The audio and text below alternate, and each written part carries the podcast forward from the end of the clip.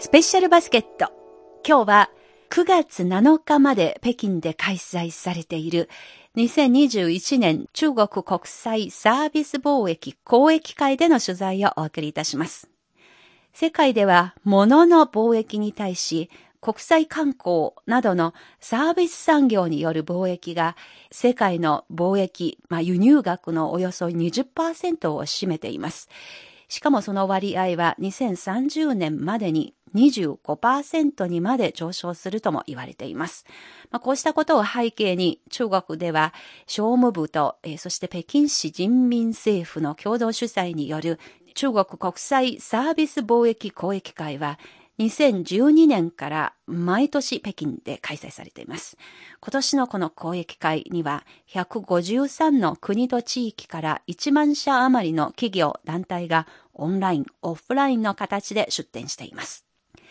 今回の博覧会には、これまでの、これまでの会場に加えて、随分離れた場所ですが、新しい会場も加わりました。以前の会場は2008年北京オリンピックの選手村の近くにある国家会議センター。今回新たに加わった場所は、冬のオリンピック・パラリンピック組織委員会の所在地である首港工業パークです。首都の首に鉄鋼の鋼と書いて、もともと北京にある大型製鉄工場の跡地です。開幕した翌日、私は首港工業パークのスポーツサービスという展示館に出展していた日本政府観光局人と北京事務所の斉藤慶一郎所長にインタビューしました。ここからインタビューお聞きください。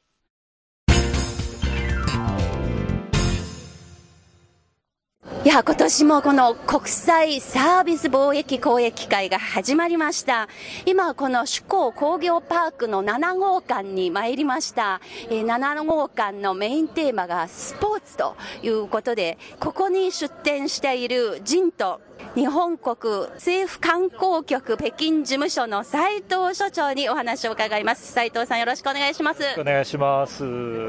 ざっくり今回どのような出展をしているのか、まず紹介していただけませんか？えー、私ども JNTO は2018年から WWSE ワールドウィンタースポーツエキスポに参加をさせていただいてまして、今回で4回目になります。で、えー、私たちの JNTO のブースでご紹介をしているのは、まあ、冬のスポーツがメインなんですけれども、もそれをさらに広く捉えまして冬の魅力というふうにテーマを捉えて紹介をさせていただいています。日本の冬というのは雪ですとか温泉ですとか大変魅力的なものがありますので冬のスポーツだけではなくてぜひ日本全体を楽しんでもらいたいということで、えー、ブースを用意をさせていただいております。これまでもあの3回出展して今回4回目ですけれどもこれまでの出展をどうやって振り返りますまあ、このドンボ WWSE は2022年2月、北京冬季オリンピック大会を目指して、えー、盛り上げようということで活動が始まったもんだろうなという認識をしています。で、まあそういった活動に私たち JNTO があ協力をできる、参加をできるというのは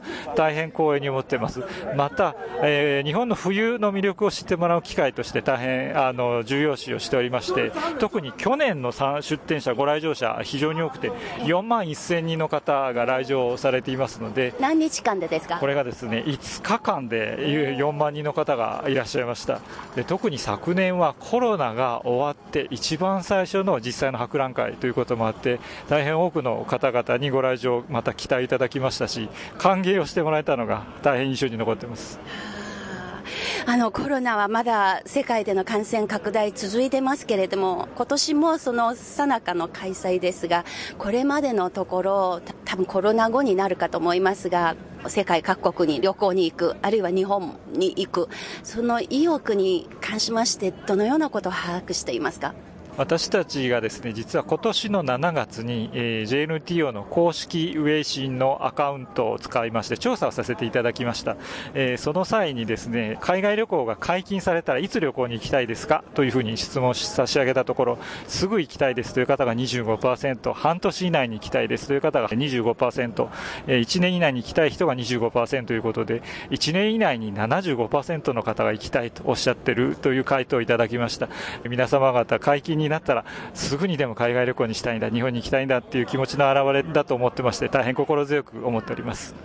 この7号館のテーマがスポーツサービスとなってまして、ウィンタースポーツが大きな割合になっていて、もう日本のそのジントさんのブースの本当に真向かいに北京冬季オリンピック・パラリンピック組織委員会の大きなブースと隣り合わせになっていますけれども、全般的に来年開幕となるこの冬のオリンピック・パラリンピックのそのムードというものを今回の出展を通して斉藤さんどのように実感していらっしゃいますか？あの私ども JNTO ブースの隣、今おっしゃってた通り、北京の五輪組織委員会もいらっしゃいますし、その隣はですね、チームチャイナ、中国の選手団のブースなんですね。そういった場所の隣に、えー、配置をさせていただいているのは大変光栄に思っております。北京五輪、冬季五輪、あの、私たちも盛り上げたいと思ってますし、そうやって中国の皆さんが盛り上げている中に協力をさせていただけるのは大変光栄に思ってます。特に日本、これまで2回冬季オリンピックをやっております。札幌と長野とありますけれども、これ、えー、オリンピックですので、世界にその場所を PR する大変良い機会だと思ってます。北京もともと大変有名な場所なんですけれども、冬のリゾート地としてもさらに PR できる機会があるというのは大変素晴らしいなと思ってますし、えー、2022年2月の北京冬季五輪は必ず成功するというふうに強く確信をしております。さて、この会場である場所なんですが、もともと大型製鉄工場の跡地の再開発、再利用で出来上がったパビリオンですけれども、ちょっと最初心配してたとおっしゃいましたが、実際どうなんでしょうか、そのまず全般的な感触として。はい、あの実は私、この場所は、まあ、比較的前から当然知っていたんですけれども、実は製鉄工場があって、下は、まあ、あの砂というか、地面、凸凹の場面しかししか知らなかったんですね、本当にこんな場所で博覧会できるんだろうかって心配をしていたんですが、それはつまり工事中の時に来たいらしたということですか？はい。おっしゃる通りです。あの今、私ども JNTO のブース、建物の中にありますけど、当時はこの建物がなくてですね、ただの凸凹の砂のあの空き地だったんです。視察に来たわけですね。大丈夫だろうかと思ったんですけど、昨日まあ博覧会正式オープンになってから来てみましたら、もうきちんと整備をされていて、ブースもしっかり作らせていただいてます。で、それだけではなくて、製鉄工場の跡がきちんと活用されているんですね。まあ、あの周りにそれこそあの今まで工場の敷地だった建物だった場所が観光スポットとして活用されていて、これを見ますと、まあ、今回、ドンボーホイだけですけれども、それ以外の機会にも私たちのプロモーションで使いたいなという素敵な場所になっていると思います。製鉄工場を壊してしまうのは簡単なんですけれども、やはり歴史のある場所ですし、そういった場所を使って、えー、お客様を呼ぶっていうのは大変いい取り組みだと思います。あのぜひこういった取り組みはあの中国大変魅力的な場所たくさんありますので、こういったプロモーションをぜひ進めていきたいなというふうに私も思います。今回はついでにですが、例えば他の会場とかも全般的な雰囲気もご覧になりましたか？はい、あの昨日実は1日かけていろんなブースを見て回りました。あの私どもがよく見るのは実は政府観光局、他の国はどこが出てるんだろうなっていうのをよく見るんですけれども、一番人気は日本だなっていうのを確信しまして、これは心強く思いました。やっぱりその中であの本当に目立つような存在ということが確認できたわけですね。はい、そうです。あの私たちあのドンボーフとても力を入れてまして、で会場に来ていただくだけではなくて、いろいろ体験をしてもらおうということでメニューをご用意しています。まあ今回ですとお面に色をつけてもらって、えー、お面をつけてあの写真を撮ってもらおうということですとか、浴衣を着て、えー、お写真を撮ってもらおうですとか、来てもらってって楽しんでもらうということをあのご用意しておりますので、えーまあ、ぜひご来場いただいて楽しんでいただけたらなと思っております。このここのあの場所も含めてですが北京はこれから自由貿易試験区とあとサービス貿易を拡大するエリアということを都市づくりというかその経済を再生する上での目指す目標に据えていますがそういった意味でまだコロナが続いていますがこの中でこの公益会開催されたということの意義を斉藤所長はどういうふうに評価しますか？あの中国もともと人口が14億 ,14 億人以上いますのでもともとと市場として大変魅力的な場所だなというのがまずあると思います。で、サービスというのは、まあ、皆さんこんだけ多くの方がいらっしゃいますと、だんだんだんだんサービスが洗練されていくっていう様子を見つけるんですね。で、私たちドンボーフ4回目の出店なんですけれども、今までは、まあ、それこそ出店される他の方々見てると、えー、例えばブースを用意しましたとか、機械を置きました、以上終わりっていうことを見ていたんですが、実は最近は参加してもらって一緒に楽しんでもらうというメニューを増やされてるなというふうに思ってます。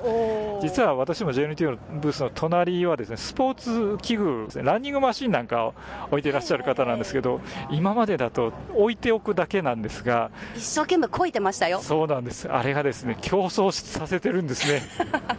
ぜひ5人参加しましょう。誰が一番ですかっていう競争させるんですね。あ、こういうプロモーションの仕方があるんだっていうのは私たちも勉強になりますし、こういう方々に負けてはいけないなと思いますし、まあ、こういうあのサービスとかあるいはコンンテンツに対して中国の方々が質を上げていらっしゃるなっていうのをものすごく感じてます。そういった中国の方々に日本のサービス満足していただけるようにもっともっと高めていかないといけないなというふうにも思います。その出店する側としても良い意味での競争心が煽られたというか、もっとお互いに向上しましょうねという、そういう気持ちにさせてくれたのが、この中国の4年間の出店の経験ですね。そうですね、おっしゃる通りです。あの特にまた中国の国内旅行市場もについても大変魅力が高くなっているなというふうに思います。特に今まで海外旅行なんかに行って、目の超えた中国のお客さん増えていらっしゃるんだと思うんですけれども、まあ、今コロナで海外に行けないこともあるんだと思うんですが、中国の国内旅行、観光地もだんだんだんだん質が上がっているように思います。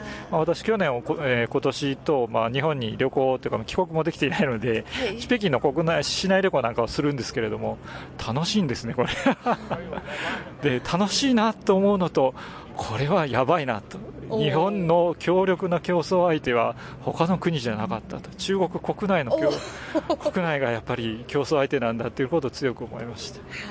あの中国の方は本当にあの向上心がとても強いので、いろんな海外に行っても、あのまあ、もちろん楽しんで帰られるんだろうなと思うんですけど、いろんなことをやっぱ学んで帰られてるなというのを思います。私もまあ今後中国の駐在、まあ、3年目ですけれども、いろんなことを学んで、いい面を日本の活動に生かしていきたいなとふうに思います。2021年、中国国際サービス貿易交易会に出展した日本政府観光局人と北京事務所の斉藤慶一郎所長のお話でした。コロナ禍が観光業に大きな影響を及ぼした中でも、しっかりとコロナ後のことを見据えて、そして中国で今起きている最新の動きを常にチェックし続け、それを今後どのようにしてご自身の仕事に活かせばよいのか、そして日本国内に対してどう発信すればよいのか、ということを考え続けている斉藤さんのその姿勢、とても素敵だなと敬意を表したいと思います。今日のスペシャルバスケットでした。